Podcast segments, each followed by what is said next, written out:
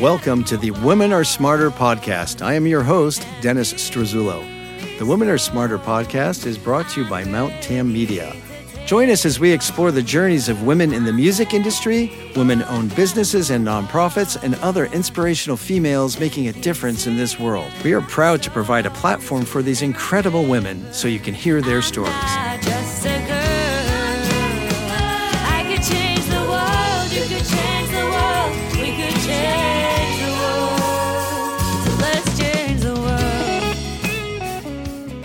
My co host and the founder of Mount Tam Media, the presenter of this podcast, Tammy Larson. Oh, Hello, Tammy. Oh, yes. Thank you so much, Dennis. Okay, so let's talk about our third presentation of the Women Are Smarter podcast with a powerhouse. I'm just going to say it Tiffany Shlain.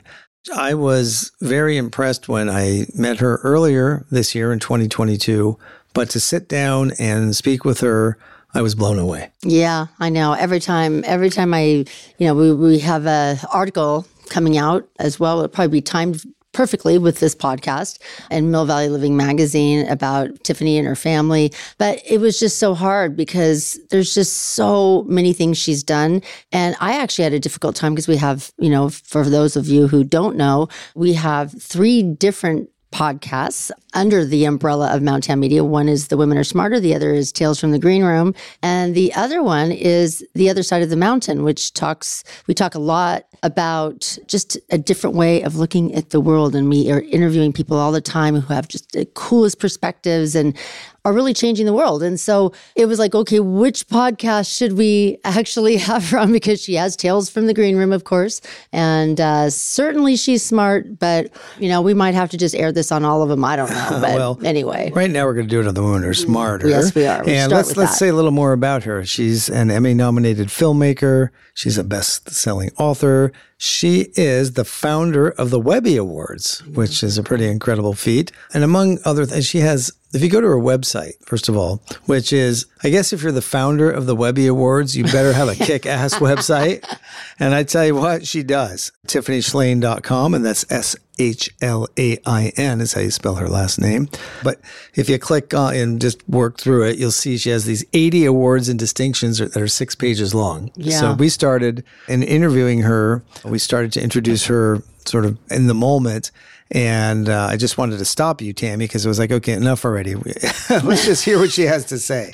But I mean, it's incredible because some of her films, and they're mostly documentaries, the Sundance Film Festival premiered four of her films. I mean, what? Yeah, four of her films. And what are some of the other impressive things out of those eight pages? Well, you know, one thing that she's been very happy about, she's doing all kinds of things, which she'll talk about a little bit in the podcast. But 24 6, a lot of people are very familiar with that. She came up with this whole concept of taking a day offline. And her family has been doing this for quite some time. And she professes it's changed their lives. And I, you know, I think people should do it all the time. well, I got to tell you, what was interesting about that is that that, that probably stuck with me more than anything Mm-hmm. of all the other accolades and experiences. But when she told me about that 24 6, and, And she it's also, yeah, and it's a book, but she told me her kids are just as excited about getting offline. yeah, they look forward to it They look week. forward to it. awesome. And the, the honest opinion was, and she said, I look forward to getting back online too, which That's that's, right, cool. So right. that was, I mean, I, you know, so there's something uh, to say about it. How about the fact that she was the on air internet expert on ABC's Good Morning America with Diane Sawyer in the early days of the web? Well, I, I used to watch Good Morning America all the time, and I remember her being on there. And you know, it's so funny. Here You we didn't are. even know what Here the internet are. was at that time, right? Yeah. Know, what was this expert? What are they talking about? Uh, and I was most impressed with the fact that she won the uh, Marshall McLuhan Outstanding Book Award. Uh, I didn't think it was in 2021 or something like that for the 24 6, well, whenever that book Mm-hmm. Yeah. came out. Yeah. And uh, Marshall McLuhan is a hero of mine. The medium is the message, um, something Mm-hmm. I studied uh, in college when I was studying um, communication arts and radio broadcast theory, et cetera. And so to see uh, that she won that award, that kind of stuck with me. Any skidoo. Yeah, we could go on for for a long time, but I think it's best coming from her because she's she's also an amazing speaker, and um, and she brings all that to the podcast, right? So And the, the, the last thing I'll leave you with is we were trying to decide if we should uh, put headphones on her for the podcast, and she came in rocking her hat like we should have known. She always rocks that hat and the red Yeah. li- red lips, lipstick, and uh, well, She, she tells did- us why too. yeah, she'll tell us why. So no headphones, but a badass hat and a badass woman. And I'm super excited for all of you to hear the Women Are Smarter episode featuring Tiffany Shlain. Let's go. Well, hello, everyone. This is Dennis Truzzulo, host of the Women Are Smarter podcast, brought to you by Mount Tam Media. And I am here with Tammy Larson, as always, founder of Mount Tam Media. And today we are thrilled to welcome to the podcast perhaps the most appropriate guest for the series. Uh, documentary filmmaker, activist, author, mother, and so much more. And Mill Valley, California resident Tiffany Shlain. Welcome. It's great to be here. You didn't say native. That's the thing I'm most proud of. Mill Valley, there's so few of us, but native, native Mill Valley resident. And I tell you, I tossed in the Mill Valley part right at the end, so at least I got half of it. No, right? I was like, yeah, no, uh, no. I mean, well, it's a funny thing because I, you know, I grew up here, loved it, and then lived everywhere else, and then came back like 16 years ago. Mm-hmm. My husband and, and daughter at the time, just one daughter, and it's interesting how few people that are natives. I mean, I just It's very true. I have that experience in San Francisco. I'm a native of San Francisco. And Yeah. people go, "What?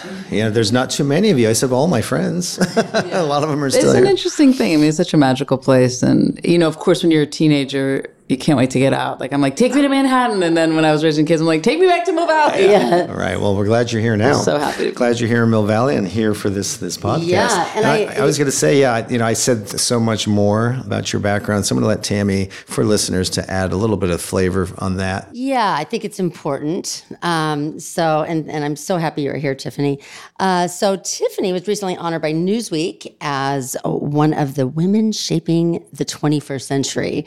And she's also an Emmy nominated filmmaker, founder of the Webby Awards, author of the national best selling book, which we were just talking about this morning 24 6, Giving Up Screens One Day a Week. The Museum of Modern Art in New York premiered her one woman spoken cinema show, Dear Human, right before the pandemic. And she performed this piece for the first time since then in Rio de Janeiro Uh, in July 2022. She received the Neil Postman Award in Career Achievement in Intellectual Activity. Received over 80 awards and distinctions for her films and work, including selection by the Albert Einstein Foundation as one of the 100 visionaries who carry on his legacy, and inclusion on NPR's list of best commencement speeches, which I watched and it was amazing, and film premieres at the Sundance Film Festival. Currently, which we also had the privilege of seeing opening night, Tiffany is the artist in residence for 2022 at Shack 15 on the top of the San Francisco Ferry Building and currently has a solo human nature exhibit presented by the National Museum of Women's History in Washington, D.C. in partnership with Women Connect for Good. And that was an amazing exhibit. And I'm sure you're going to tell us all about how it's been going since then. I'm so glad you guys were at the opening. Oh, That of was course. so much fun.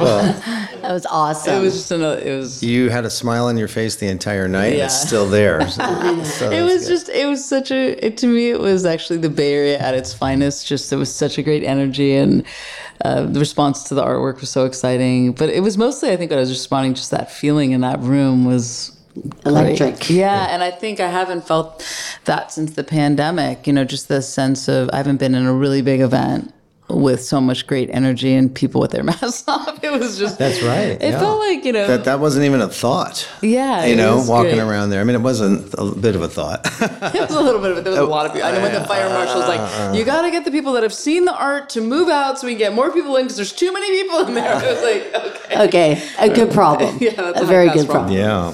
Yeah. Well, yes, and um, thank you for inviting us to that. And it was we had a great time. Um, all right, so Tiffany, the Women Are Smarter podcast, and generally what we've been doing, we're exploring the journeys of women in the music and entertainment industries and other inspiring women making a difference in this world. So obviously, as I said earlier, you fit that bill. But I want to frame the conversation a bit. One of our themes is to dig into the struggles or challenges endured by women in achieving their successes and how they have overcome those obstacles. But we also are recognizing that there has been a trajectory of triumph for women across many industries and also in political roles and in other positions of power. So Their struggles are there. The challenges, you'll tell us maybe some of those. I think I'm right. The, the women we've talked to so far have all been unanimous in saying yes, there are special challenges and struggles, but they've also, uh, a lot of them have experienced this trajectory of success. So as we frame that, then we're also recognizing there's an intersection that seems to have crept up with women's rights once again being compromised by our current political climate. Mayhem. And, you know, ro- ro- Shit show. Yeah. Shit show. Thank you. Yeah. Thank you. I- That's I'm being exactly pol- what I was I'm over here being polite, you know. Shit show. No, you don't have to uh, the be Roe v. Wade being the obvious example. So we'll keep it to the U.S. We talk about the Iranian situation. That's a whole nother subject. But you know, in the U.S., that's that seems to be. This is how we're framing it. It's like, wow, it's been a struggle. You've achieved success. There's a trajectory of that. These are the struggles I've gone through, but now we have this political climate. We have a shit show. I guess I'm interested in your thoughts on just that sentiment. It's a great sentiment. Given what I know and what I've learned about you, because I'm surmising that despite all of this, or even you know saying it all, you have a very optimistic view of where women stand. Hmm. There's so much there. Uh huh. That's uh, I love doing this. I think I'll start with acknowledging my upbringing in uh, in Tam Valley, right near Tennessee Valley Road, but with two parents that were feminists. My mom went back to school. Well, when my parents got divorced, my mom went back to school to get her PhD in psychology. So I really watched her fight for her career, really, because that was a generation where the women it wasn't the norm, and and I had my mom on that side and then my father who was a surgeon but also in his 50s started a writing career and wrote about the connections between art and science. And then his other big book was called the alphabet versus the goddess the conflict between word and image. And and he, his big question was why was it that all the goddesses it was all goddess culture? What was the event in every civilization that changed who we worshiped from women to men and changed goddesses to gods? So that was what I grew up hearing about. Really watching my mother become, you know, get the career she always wanted, but through a lot of struggle. And then my father writing about really feminist feminism and, and what, what was the changes in society, which he really thought that it was literacy whenever that was introduced, that women's power would go down and would kind of rewire society to be patriarchal. All that being said, I think I was imbued with a sense that I had a special power being a woman. And I, I even remember my father driving us to Tahoe, my sister and I, and telling us about the special power and not to abuse it. And it, I'll never forget that conversation because in his mind, women are more powerful. Yeah. So that's the place I come from. And, and it's not to say, and I, I love men and I love you, everyone on the gender spectrum. Well, no, but I think they're, you know, I have, I, I have some friends that are strong activist feminists like me, but I would say that, you know, there isn't, they've had enough, men have had enough power and there isn't as much of a place for them. But I think everybody, everybody on the gender spectrum, and that's, that's a very exciting development that we're seeing also is this gender fluidity. And my producer I've worked with for like 16 years is trans and I went through that whole experience with him. So I think what I would say is that I very much believe that everyone has value in society. I think women's ideas need and history needs to be lifted up much more so we can see that wisdom. And a lot of my work has done that. I mean, I've made you know, I made this one film 50-50, the 10,000 year history of women in power, just like looking for all the women leaders throughout history. And I loved learning it myself. A lot of times when I make a film or do any project, like I'm on a quest Yeah. to learn more and then I want to share it with as many people as possible. So I don't know if I really answered your No, you, can't, no. you can't answer it. I mean, this is not. It's not a question. It's a discussion, right? Yeah. I mean, Discussion. Yeah, it's a discussion, and even the, the and you alluded to this earlier, saying that the title of the podcast, "The Women Are Smarter," obviously that's somewhat tongue in cheek. I think. Yeah. because I don't think that's what you're after. It's right? not, you know. I mean, and I had, you know, I had a great. My father passed away, but I had a great relationship with him, and talked a lot about these ideas. And my husband, who I've been with for 25 years, I, and I think both of them had. In, my father had an incredible mother, and Ken has an incredible mother. Strong Mm-hmm. women, and I think that's part of it too. You know, because they they love strong women too. Right. Right. So I think that's also kind of part of this conversation. Is I'm drawn to men that Right. Like strong women, obviously, or that have good relationships. I mean, it's an interesting. It's so much embedded in your upbringing. I mean, just like when I was saying, I have to start with my upbringing because you know so many structures, so many people didn't grow up with that upbringing, and I know that, and I recognize that. Maybe they didn't have a good relationship with their mother or father, or there wasn't a feminist attitude in their house, and they've had to push against that or break free of that their whole life. Yeah, no, I just wanted to say so one of the important things that I heard in the film was your mom spoke about mentors and how important having a mentor is, whether it, is your mother or just someone in your life, and that there was sort of a, a lack of that. And so, as we're talking about, we will be featuring Tiffany on uh, the cover of our Mill Valley Living magazine coming up, which is a lot about community. And so, I wanted to get your thoughts about that, about mentorship, and about what you think might be missing in terms of that and how you know just cer- certain things that we could do to to change that so more women have mentors mm-hmm. Yeah, I mean, mentorship is such an important thing. I think mentorship all starts with relationships. Like, I've had people out of the blue write to me and asked if I could be their mentor, and I'm just like, I don't even know you. Like, that's not where it Can't began. watch my films Right, or just like we need a touch point. So I think actually people really teaching people what that looks like, and that really looks like is it your mother or father? Is it a friend you admire that you go to for advice? And I've had mentors where I don't think I've ever actually used that word, but they are mentors to me because they inspire me. They live life boldly. They live the way I aspire to live, or they have an attribute or a quality. And I made this whole film called The Science of Character that was used in a lot of Marin schools. It's just an eight minute film, kind of the neuroscience and social science of character development. But I really break down there in the film the work of the positive psychology movement, which breaks down people into 24 character strengths. And it's this fascinating research because it gives a name like social intelligence, courage, humor, teamwork, all the things that everybody either has a lot of or a little of. And you can spend your life working on certain things on humor or generosity or curiosity. And then we have this part of the film where we say, who are the people you admire and why? What are their strengths? Mm-hmm. So it's interesting if you're like, gosh, I wish I had more courage to do things or I had more creativity or whatever character strength you want to strengthen. And you thought of the people in your life that have that strength and then connected with them more about that. So I think it's actually kind of backing into what does it mean to have a mentor because, you know, I, I actually worry about all this remote workspace environment because so many of my mentors, I literally was like watching the way they worked. And I was an intern at a film studio with this woman named Susan O'Connell, who's still a friend. And I think I was just typing in the Rolodex. Yeah But I just Rolodex. was like a sp- I know. I'm so glad I threw out the word. What is a Rolodex? i love that but I just was such a sponge watching her negotiate deals and do film deals, and I just learned so much from her. And she was a great mentor to me. I've had a lot of great female and male mentors, and I think they're both important. Ironically, usually the male mentors usually uh, tell me to ask for a lot more money. on Say that again? project. That- I said, oh. Not surprisingly, when I'm in negotiations on because I have male. Oh, you and ask female- for more money. they will recommend I ask for Yes. a lot more than the women Yes. will suggest from the mentors. So that's always eventually I want to make a film about money because money is freedom and power to do creative projects and Yeah. and there's a lot of that. Again, I went into like seven directions on that answer. But but th- there's no direction. Uh, this is great. This is no, well here. I'll, I'll, Did I I'll, even answer their question? I don't know. no, well, I'll bring you back a little Okay, bit. I'll, back. I'll bring you back. I'll rein it in if I can. but no, it's, I don't want you to be reined in. I, I do want to talk about all of these things. But you had this this fortune, really, of having the parents that you described and and what they presented to you and what they modeled for you as mentors and as parents. Well, you know, I want to say one thing yeah. because I, I don't want to make it sound too idyllic because Mm-hmm. the reason my parents got divorced is my mom wanted a career. Okay. wow And I think, and that was probably, if I looked back on, you know, there was a period in the 70s in Mill Valley, California. I think it was Marin. They did a study where 1980 was the highest divorce rate yeah in the country. Mm. Wow. And I lived through that. And it was the weirdest thing. I mean, I think about it now. What do you attribute that to, or did they? Did Well, it, you know, there was, I lived in Tam Valley, and I'll never forget it. In fourth grade, there was only one family whose parents were divorced.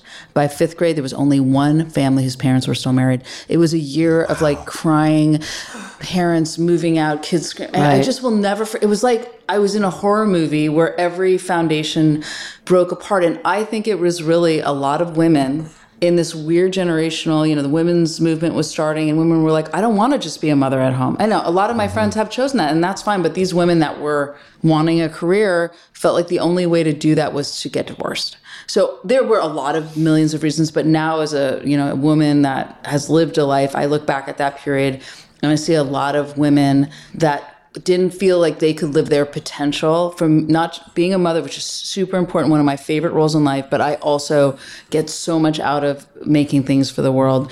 And so many women didn't feel like they could so i had a great upbringing but that was a very traumatic period it was a it was a bad divorce all of the divorces were bad then there was no conscious uncoupling and so i i just didn't want to paint too much like No. oh i had this like yeah do support well, parents which I, was- do but I was going to say your parents still, uh, despite that, Amazing, but amazing. You it had was- that, but you also had this other part of it, which is is very intense. I mean, to think that your mom had to do that.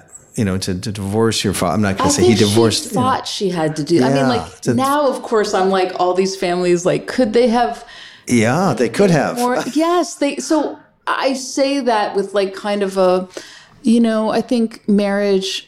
It's so much about growing together and a constant conversation that you're constantly evolving. And I don't think in society it was there. that was not allowed. No, I mean, just to use wasn't that word. room for that. Yeah, well, not allowed. You're not going to go s- bring this up. You know, And I think that was the only way that a lot of women felt like they could, you know, realize some of their their creative dreams or whatever that was. So it it's uh and did your mom? yeah, she, she became Yeah. a psychologist, loved it, and you know, and both my, you know, again, I told you my father died, but we, I had very close relationships with both of them, and still my mother, who's very much alive and living a good life in the San Francisco. But I think coming from that experience, even more so, watching the younger generation really play with gender, play with what gender feels right for them, and then really also some of them struggle to gain a different identity i mean it's, it's just an, we're in another moment where there's a lot of transformation happening so i think we're always evolving i Yeah, I, oh, yeah. even even one of my pieces in the show progress goes forward goes back but it's like the struggle of humanity Right. and i think women's rights we just need to keep pushing to be seen, heard, valued, respected, turned to. And, you know, I can't believe we're still talking about nuclear war in 2022. Oh my God, This would not happen if there were more women leaders. We, I mean, like killing our planet and killing our kids, it just wouldn't happen. Right. And um, that was one of the reasons I made 50 50 of, of looking for women leaders and really kind of learning there were a lot more collectively than I knew about. Of course, we still haven't had one in the United States, but here we are where we have like Putin and we have, I mean, Iran, you know, they're still talking about nuclear war. Like, really? Are, are we still talking about that? Exactly. Why do you think a woman in power, and the powers in those states, so to The speak, majority of women have, I mean, not all women can have children, but the ones that do, I think when you go through that experience and that there's nothing more significant to go through uh, with your body and caring and the giving and all of that. And I just, I just believe that, you know, I do believe, I believe that women, there are more women leaders, that we would not be having as many wars, we would not be killing as many young people. Might be talking a lot more. Yeah. A lot more. Well, okay, here's a bigger idea that I'm kind of trying to turn into a piece of art right now. But I think the reason why there are so many wars and like men can't have children. Yeah. And that fundamental truth is why men want to control women's reproductive choice. It's such an incredible power to have children. Yeah. And because they can't, I feel like it thwarts and warps all these power desires. And, and so the way it manifests is men still wanting to control women, how they have children, because if you, if you can't control your reproductive rights, you're going to have tons of children. You're going to be poor. You're not going to be able to get educated in the same way. So it's such a huge infrastructural way to keep women down. Very interesting. And ironically, that's where the power is too, though, right? I mean, course, that's where right, the yeah. power is, and Yeah. yet, But wow. if we have too many kids, not when you're ready, you're underwater with raising children. And that's why I think about like Planned Parenthood. Even that name, which we don't even think about anymore. Planned Parenthood. Plan when you're gonna have kids. Be with the right person. Be at the right point in your life. It's such a commitment. It will derail whatever career plans you have. And it's the most beautiful thing in the world. But if you can at least attempt to have some planning around it, mm-hmm. that is what Difference maker. Right. And so men saying you can't. And in so many places, I did one piece in the art show called Roe v. Wade, and it's this nine foot by six foot piece, that light box piece. Mm-hmm. With all these women's with bags packed and just like on an open road with nowhere to go, and I, I just shudder. You know, I, my father when he was um, actually just out of the blue, one of his best friends who was in the army with him and he was in France wrote to me because he saw the Roe v. Wade piece and he said, Did I ever tell you the story about me and your dad in France with the woman who came to the emergency room with a hanger hanging out of her and that bled to death? and he said, I remember her name. And I was like, it was one of those things where I had heard that story, not quite told that way, but Oh my he just wrote to me last week about it. Really? Yeah. And I remember my father, he was, you know, my activist gene really woke up when George W. Bush Jr. took away funding in, for international family planning. It was the first thing he did. Usually that's the first thing a Republican does if they become president. And it pissed me off so much because I heard all those stories about my father seeing all these women die in the emergency room. Wow. Well, and you know, to follow on to that, so I had this very interesting conversation at this past week, and it was with a, a woman whose son lives in Norway, and he they just had a baby, and he was given ten months of paternity leave.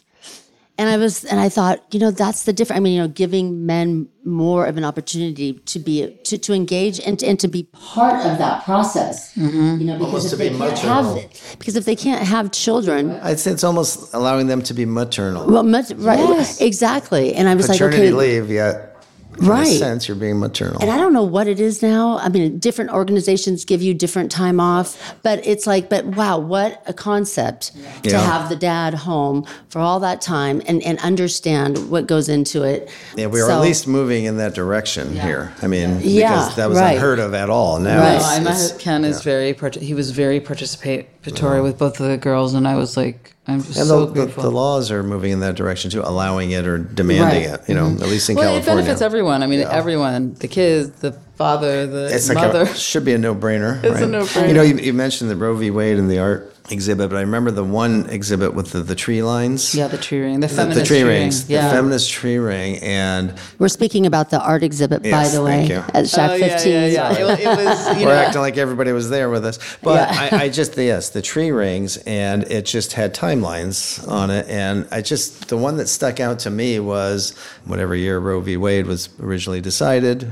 right? Yeah. favorable to women, and then all these years, and then overturned. It was just incredible that it, that's on that ring.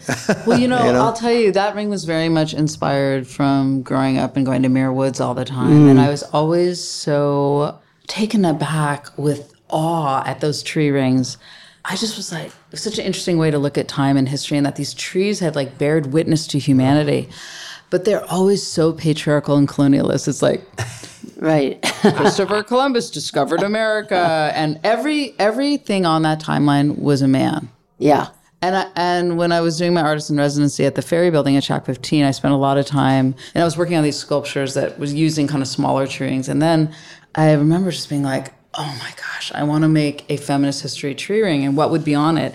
And fortunately, I had made that film 50 50. So I did two years of research on what would be in that movie. But then it was distilling into like 30 points and lines. And I consulted with a lot of scholars and a lot of activist friends, like what would be on that, and distilling down, you know, a long time, a lot of history, just still down to 30 lines. But the Roe v. Wade part was a really strong part. And as I was finishing that piece, Roe v. Wade got overturned. Literally, I was finishing oh. it in June, and that's when the Dobbs decision happened. Yeah. And I'm like, I can't finish this whole tree with that. That's it, Right. that's not the oh. end of this story. Oh, and Right. so right underneath it, when I'm like 2022, it's the only one that has like three things that happen. It's like Roe v. Wade gets overturned in the United States, and then it also says 65 other countries have legalized abortion, four in the last year. That's a lot. Yeah. I mean, even Ireland. Like, Right. so it was, and then the last dot is 86 countries have had women presidents or heads of I, I did state. notice that, but it was just snuck in there though. Yeah. That because I, like that whole tree ring and i think progress itself is about that kind of uh, just like that grind through the rings forward for evolving our thinking and and i started the very first dot as women were worshipped as goddesses and that's a much stronger s we're always i think most so many women are like we're only this percentage of ceos we're only this percentage of in the mm-hmm. directors we're only and that's a place of scarcity we're just not but if you start with we were goddesses we were worshipped as goddesses and start from there Right. it feels like a much stronger place to begin the story Talk Yeah. about two steps forward, one step Yeah. back, or one step forward, two steps Yeah. back, right? No, And that then tree definitely has tell- that. says it all. Yeah, it was very. It just jumped out at me. Yeah, Yeah. so I'm glad I brought that up. Right. I was also just thinking, you know, with trans, with with this change, because you mentioned about men not being able to have children. Children, but with men becoming more in tune to be able to identify with either the gender that they feel they are, not the one that they see in the mirror. Just wondering if that will have some sort of an impact on what you were just talking about, like allowing men who are born physically men to then actually identify as a woman if that's how they they feel if that will Well, I think it's a lot of like if you look at, I mean, obviously there've been trans people for so long, they just had to, hi- you know, was- Exactly. but now that the society, at least in California, I should say, Yeah, right. Uh, yeah right i guess i guess this is very limited right But yeah I think ultimately all of this is again what we're talking about is just opening up more opportunities for diverse perspectives to be seen and valued and heard. And yeah, I it does feel like progress, even though it's so interesting to live in California and be in this one place and then in so many other places it's going backwards. But ultimately I do believe in humanity. And you said ultimately you're optimistic. So I love history for that very reason. Because you know, if you go back a hundred years on anything, women's rights, black rights, disabled rights, Jewish rights, you know, any part of society, it has evolved and progressed forward. Mm-hmm. And so whenever you're feeling really frustrated, to me, I'm like, well, okay, every one of my documentaries, I always start with like a timeline. Mm-hmm. Because it's so good to place yourself in history. Mm-hmm. Like, what's the bigger picture of where we are when you feel really overwhelmed? And actually going into nature without as much of an intellectual way, it, it gives me that feeling in a more kind of inside way of like the bigger picture. So I think that um, when I look at history and look at the bigger picture, I, I do feel like we're we're always moving forward on some level, even at two steps forward, one step back. I wonder what that uh, tree ring will look like in 2072. i know I know there was one version. I just got chills when you said that because we're in production. You know, the, from the opening, people bought work, and now we're making more tree rings because I only made the tree rings for the show, but I bought slices. Like there's editions of four of each of those, so I'm working on slices. And I told my producer, I'm like, let's keep you know, so there's editions of four and then two artist proofs. And what artist proofs are like your artist edition. I'm like, let's keep lots of room. I don't want to burn it yet Yeah. because I might want to. I might want to add Yeah. a couple, and so could I'm totally like see gonna make these ones that are like from the show, but then there I will. They're very powerful. It's Yeah. just a powerful. The message is powerful, and the the means of Yeah. it coming out in that form is very powerful. Really. Well, I feel like tree rings to me now are Yeah. like I have so many ideas. Like I, I'm loving thinking about everything in Right. terms of tree rings because it's such a fundamental part of nature and right us. well we are nature Our nature. i Well, mean that, that was one of the things I wanted to have one part of the show, but I hope you felt it. Like human nature is such an interesting coupling Yeah. of words because we are nature. Nature. There's one piece in the show I call Earthling, and it's uh, I'll describe it for the listeners, but it's it's a light box. I have a lot of light boxes, and there's like a woman on a branch looking at Earth, and she's in outer space, but she's like, and it's called Earthling. And I wanted to call it that because I think that's a very powerful reframing. We are of the earth. We're not separate. We are from the earth. We are earthlings. Even though it has such a sci-fi term, I want to kind Yeah. of take it away from being sci-fi and being like, no, we are of the earth. that was one of my favorites I have that to I, say, I stood there for a couple of minutes. I'm minutes going to and just reveal like this. This is probably wrong, but I took a picture of it. I thought I feel like I'm probably not supposed to do this, but I took a picture of that because it was so cool. I, Right. I didn't post it. I just wanted to look at it again. Yeah. Very cool. I- So- love well, that. it's fun right now because those are in additions to, and somebody just got a one of the big versions of oh it. wow So it's going to be nine feet by six feet. Oh, now that's a piece of art for our house Well, yeah, there's still there's still I think another edition of that one, and there's you know if, if anyone listening that's interested in the art, well, I want you to come see the show. I'm doing like online tours and in person tours, but they can just go to tiffanyshlain.com. But it's been really exciting to see which pieces people are getting for their homes. Like both collectors and first time buyers are like. You know, because you there's 24 pieces in the show, and which ones they're like, I want to live with that piece. that has to be one of them. It's yes incredible. I love that one. I, It's I incredible absolutely because, love like, that as a filmmaker, if people go to a theater and see your film, and uh, hopefully, you know, it, it moves through them. Sure. into- Can listeners see that at your website? That what we're talking about? Yeah, they, they can see everything I mentioned. If you go to tiffanyshlain.com and then click on human nature, you'll see all it. But Okay. But I'd love for them, you know, if they're local, Yes, come in please. person. Yes, It's, oh, it's so much better. Like it's a great space Yes, you're allowed to do that now. Yeah. Um, so I have a question. So as we're talking about this human nature, I've had the opportunity to watch a couple of your dads as a Dr. or speaks, you know, when he was speaking about the alphabet versus the goddess. I watched that and I'm just wondering, are you carrying on a bit of his legacy with that? And just talk a little bit about your dad. Yeah, I mean, you know, both of my parents just show up so much in my work. 'cause my mom's a psychologist. I make a lot of films about psychology, neuroscience, feminism. Like my topics are pretty much directly from I think the DNA. Like the science of character film I was talking about, that's on psychology, mm-hmm. which she taught me a lot about the brain. I have a lot of films on neuroscience, and there's several pieces of art in the show about neuroscience. And actually, the new film I'm making next year is about the adolescent brain. And mm. he, you mm-hmm. know, in fourth grade at Tam Valley Elementary School, it's like bring your parent Yeah. to school day, and he came in with a big bucket, a white bucket, and taught us all about the brain for the hour. And then at the end of the class, he like lifted off the lid of the bucket, and there was a brain in formaldehyde. Yeah, That's so cool. I know, I loved it. The couple kids screamed and ran out of the classroom. But there's one, but so yes, I mean, I think they both have made such a profound in, impact on my life. And yeah, and then one of the pieces, but my dad's ideas definitely influenced a lot of my thinking. And there's one piece in the show, right before he died, he was working on this book on Leonardo da Vinci. And hi one of his dying wishes to his three kids, my brother and sister and I, was like, please get this book published. And he literally finished writing it and he died like a week later.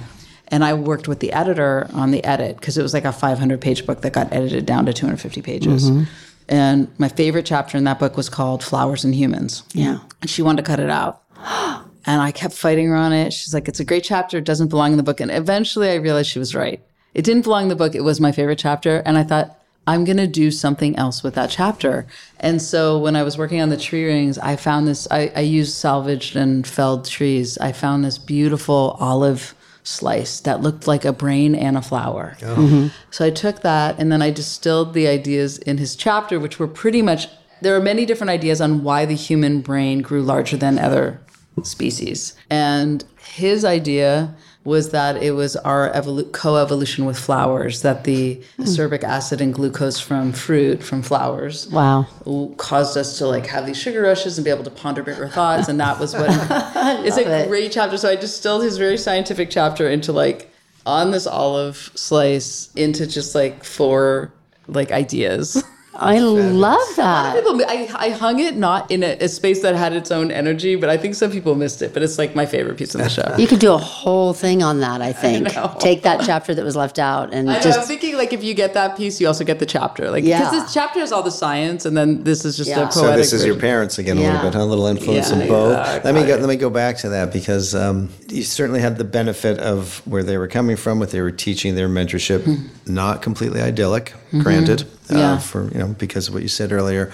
You know, even with that sort of platform to go out into the world and on your own achieving your successes, and you've Mm-hmm. had success, share with us a little bit about some of the either particular or general struggles as a woman that you had to, to face just you know succeeding uh, in, in making a film or in, in any of your endeavors because i know they're out there and Yeah, I mean, okay, so I went to UC Berkeley and I was super interested in all the sciences. I mean, I took everything and then I had this like film class and that like, ah, I want to be a filmmaker. And when I I'm like I'm trying to figure out like what I mean, generally it's kind of a general and specific yeah go, go, go ahead go ahead go ahead I want to be a filmmaker, and the way I paid for my films was working in technology, which I had always been super into, like the early Macs before the Mac. Before this, before the web, and I was getting out of debt on one of my films, and I saw the web, and I was like, "This is going to change the world." And I founded the Webby Awards, which we haven't even talked about, but that was like a big chunk of my first career, and it kind of took me away from filmmaking for a decade, but. Being okay, so that's where I'm going to answer. So I generally have always felt like it was my advantage being a woman. Right. You said that earlier. I really do. well, that's what you were taught as I well really, that's what I was taught, and that's what I believe. And, and I feel like it's unexpected. Like I walk, especially as a film director, or even when I was in tech, like there's so few women. Yeah. So I think people just it they don't know what to expect, which is mm-hmm. actually a great advantage. you're flipping the script a little bit right Totally, right? So I come in and I I always just feel like it kind of catches them a little off guard, which is a really great position for That's me. a great position Right. for anybody to be in. every right? situation, right? So they see this like Mm-hmm. blonde woman come in with there's all these stereotypes about that.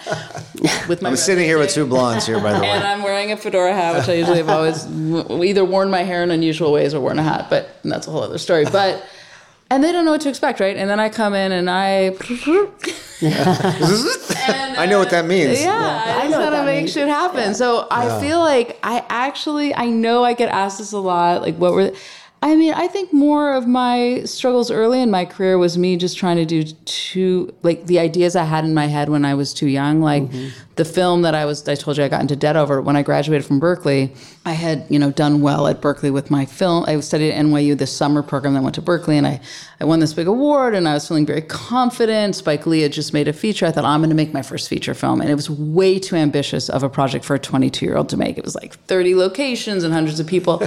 and I failed very big publicly early in my career. is the best fucking thing that ever happened Yeah. to me. I was 20, tw- 24, I would say, the real depression set in. Because I kept working on the film, running out of money, working in technology to pay off the debt. And I went back on that cycle like three or four times. But it was the first time, you know, I really failed mm-hmm. where I kept running out of money. But then eventually I got depressed and I lost my vision for the film and went into a really, it was the most humbling and difficult, you know, career wise point. Mm-hmm. But I can remember it like it was yesterday. Mm-hmm. And I think about that a lot of like, now it's so exciting. I have an idea and I can do the thing that's in my head. Yeah. But when I was young, I just like that first big feature film that I mm-hmm. never had finished and sitting in my garage.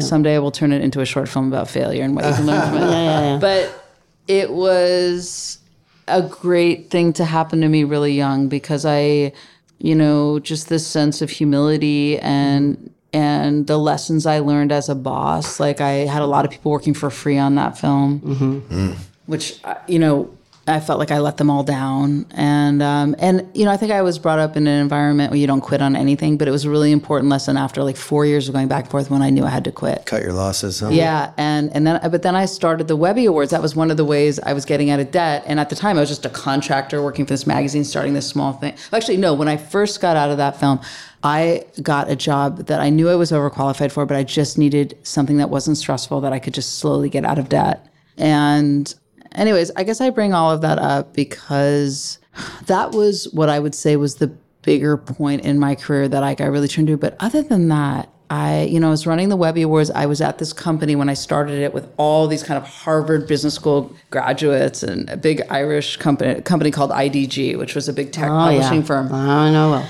And I was again always like there was only two women presidents out of all their women's divisions. So the Webbies became very successful, and then it was spun out into its own division. Mm-hmm. And again, I, mean, I would walk into those meetings to- at board meetings mm-hmm. like 26, 27, and mm-hmm. to Harvard Business School grads and present. And what they required that I presented on my numbers was as if I went to Harvard Business School, which my business partner and I eventually went to this program, like a executive education, just to like be like, Masterclass.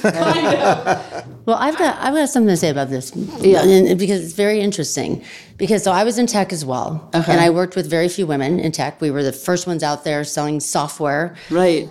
and I think this is a lesson that or something that should be taught to women now because I think that in the past, when when, when women were told that they had power, they immediately attached that to sexual, like especially if they were beautiful, right? It's like they would work their their sexuality into meetings. I can remember a friend of mine in tech who was extremely intelligent, and she was uh, starting companies left and right, and she was just like, you know, Tam, you know, you need to have a kid, like a boy, you know, you need to learn how to put men on a pedestal. You know, they need to be the Lion King, and you need to make them feel like the Lion King because if you do that, then you can get whatever you want in business.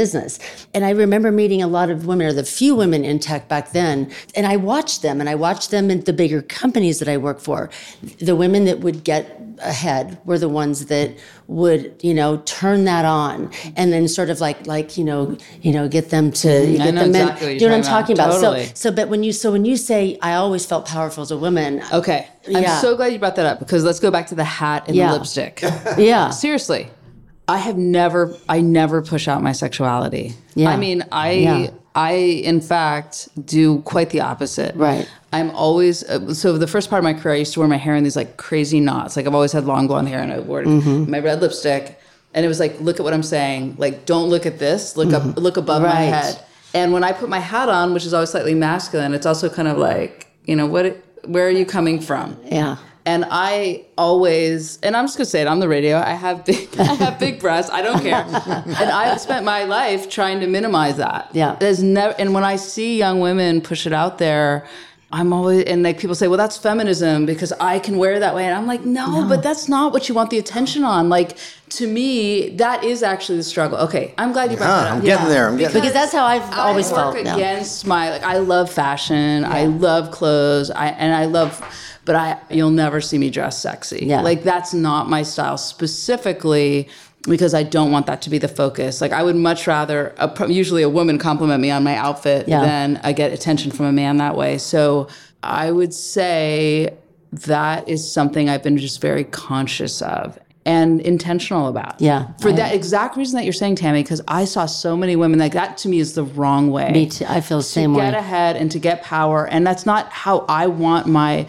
to wield what my intelligence is like. Like focus on what I'm saying on my red lips, in my eyes, with my hat, my hair. It's an unusual style. Do not go below. Yeah. and that's That's really great. Well, and it's in a sense that is the struggle or a struggle, It is. right? Well, Because it's- it- it- you have to consciously think you have about to this. consciously, you know, think about what you're putting out into the world, and that's why when I hear young women or I see young people dress really sexy, and I get it, you're like understanding that is one of that is a power, but to me, it's like mm, if there's anything that I could recommend to anyone with young women listening, or it's like that's not that you know, and even that whole argument, like a woman should be able to dress as sexy as they want, and then like I, I get that you can, but like, is that how you want people to read you? And I think like with fashion, um, I used to be on Good Morning America as their internet expert when I was running the Webby Awards, and I would be flown into New York once a month, and I remember that was at the particular time when I was like wearing my hair in all these like crazy knots, and I was like the person from the future coming from San Francisco to talk about the web. the But- Earthling. Seriously, the Earthling. totally. And that's how they viewed me because I was totally an internet did. expert. I wasn't a correspondent, Yeah. and I would be interviewed by Diane Sawyer, who's like would have the blonde bob Yeah. and her like power suit. And I remember they would say to me. And I, when I was negotiating my contract with them, they kept. I was so worried they were going to say like, "You can't wear what you wear," and I was ready for my re- response, which was like, "I'm not that. I am not the cookie cutter correspondent who's. I'm like giving you my point of view on something, Right. and the way I do that is through fashion because to me, how you dress yourself, you're giving a whole bunch of signals and information to people, especially when I'm on national television Right. once a month. So I do think a lot about visuals because that's, if you're talking about the female male thing, that is that. I wouldn't, it's funny, I wouldn't use the word struggle. I would just say, like the intentionality, like which power are you tapping into? right. You have what- to think about it. I mean, Right. it has to be a conscious decision. Yeah, I would love to see more sessions or group or, or women talking about that. Because I right? wonder how, like- how I say struggle only because it. I wonder how much a man has to worry about that when he shaves. don't. Right? They don't. I, I say that you know rhetorically. I mean, I shave and I Yeah. Little yeah gel- but for a woman, you it's know. so much, and there's so many more choices of what we can wear. Like Yeah. my Yeah. husband Ken, who I, you know, he loves clothes too, but he's like, you have so many more choices than we do, which we do. and there's a lot of choices. So you see a lot of people make choices that you're like, huh, do you want to be taken seriously? I don't know. I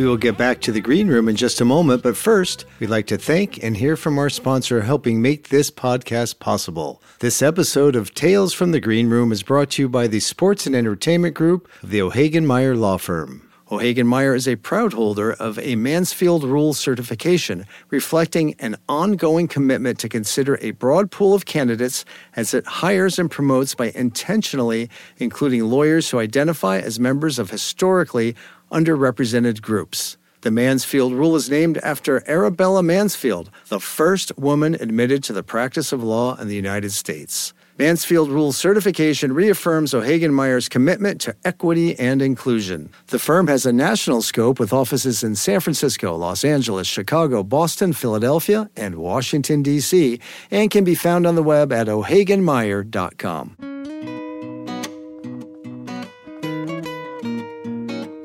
It's a mindset then. I mean, it sounds like you Mm-hmm. got through, I'm not going to call them struggles, challenges, whatever, the things that were presented, obstacles, men and women all have them in business, but you entered into it with a mindset. Yeah, and I think like I see a lot of performers, just as I'm even saying this, like Lizzo, or Mm-hmm, like there are some performers, but I think that's a whole different set of issues because she's really owning her body positivity and totally. stuff. But you know, when she was on the cover nude, and I, I remember struggled with that. I'm like, I get why you're doing that, and I get it, I get it, and it's powerful for young women to see you. Yeah. And I also was like, and you're such a talented flutist and singer, and Yeah. like, so for her, like, there's some people it's different, and they're working with the different sets of levers on what they're trying to communicate to the world. But Uh-huh. generally, I am more of the school of like, do you want to be known for your intellect, Right. or you know, it's Exactly. Or your Yeah. big boobs. Yeah.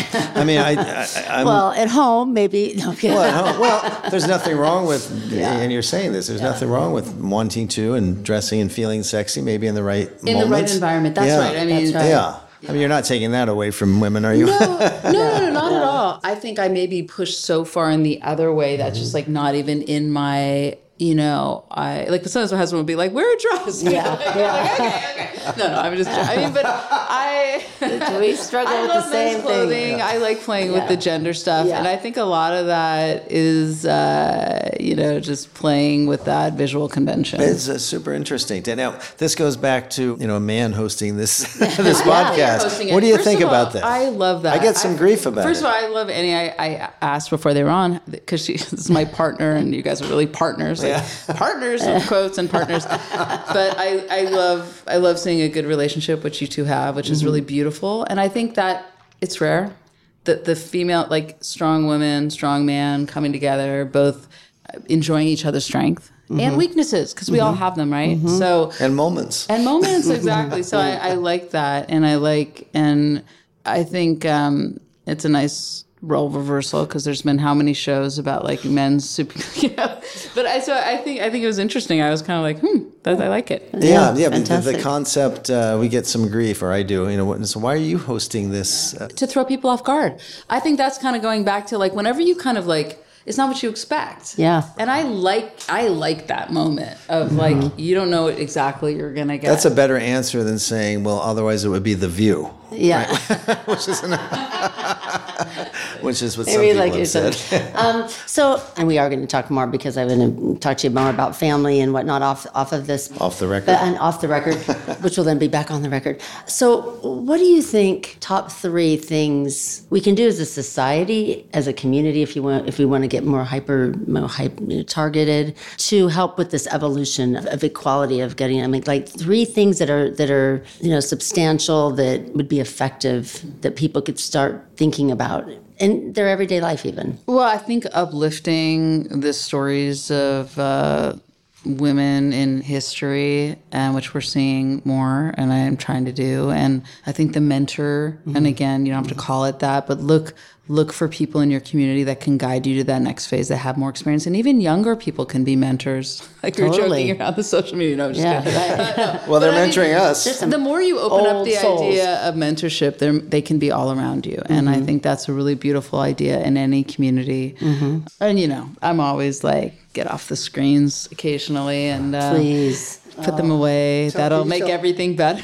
I mean, I don't want to sidetrack your question and answer, Yeah, yeah, but the, the off the screen thing, I'd love to tell us Uh, about that Well, because we I know you. Yeah, I mean, obviously, here I am, this woman in tech for a long time. My husband's a professor of robotics at UC Berkeley. We obviously love the tech, but we don't love it 24 7. And when, right after my dad died, I was just really feeling like I could die at any day.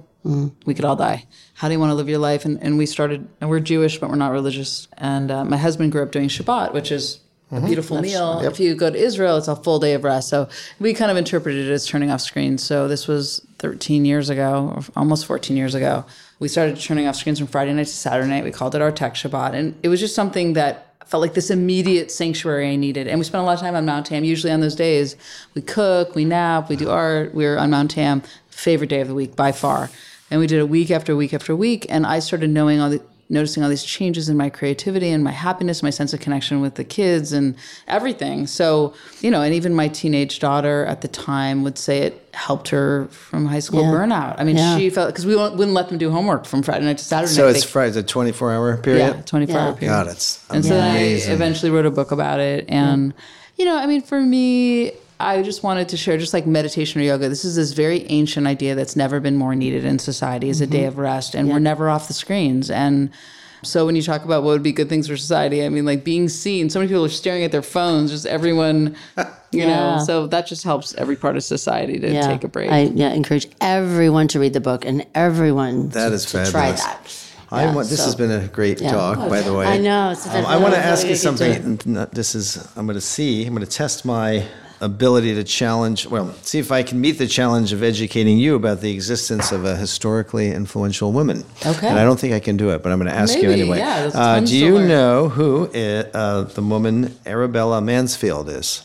Have you heard that name? no, I did it. you did it. Tell me. So, tell me. Arabella Mansfield is the uh, first woman admitted to the practice of the law of practice of law in the United States. I mean, that's pretty pretty, pretty big I deal. like that. And for a lawyer, I like that you know that. Thank you. Throw Well, that I- around at meetings. I'll throw it around. Well, what I do, so this is a, a shameless uh, promotion of the law firm that is also a sponsor of this podcast, so Oh, that Hagen Meyer. intermingling. Not bad, right? Not bad. But I just I was very curious about it, and it was one of these things when we were putting the podcast together. I was thinking of sponsors. I thought, oh my God, O'Hagan Meyer. I mean, th- there's some, there. Well, there's something called the Mansfield Rule, and you can get a Mansfield Rule certification as a law firm and tout yourself that to the community or to clients and et cetera if you get it. And I'll just read it to you because it's in our sponsor thing. But it reflects an ongoing commitment to consider a broad pool of candidates as it hires, promotes, and markets to clients by intentionally including lawyers who identify as members of historically unrepresented groups. And it's named after Arabella Mansfield. and when I Oh Gosh, saw, got chills. I love that. Thank you. And when It's I crazy. saw I, that, and I didn't know who she was. I knew we were a Mansfield certified law firm, O'Hagan Meyer. And when I saw that, I go, oh my God, the women are smarter. What? Bang. So there you go. What year did you say? What year she was? Um, okay, so now you're testing me. Well, no, Uh, I'm it just does not. how- It We'll does have to not look say. that up. But, I'm just that- curious but I'm how- giving you something to follow up on. I love it. Yeah. Thank you. Thank you for Because I- teaching. I, think every day you should learn something new, and Yeah. that's a good one to learn. Yeah. Thank you. Yeah. Awesome. Well, thank you so much this for was being so much here. fun. And uh, everybody can look forward to reading all about Tiffany and her family and some other things that we don't know about that are already on her website, uh, tiffanyshlain.com. and it's coming up Thank in you, the Mill Valley Living yeah, Mill magazine. Valley Living That's magazine. what you're speaking of, our- yes. ch- ch- perfect way to start off the year in January. Yeah. And then don't forget to see the exhibit at Shack 15. Yeah, and if you go, they Human go to nature. just tiffanyshlain.com, they can find out all the different ways to see it. Yes, of course. And shut off your phone Friday yeah.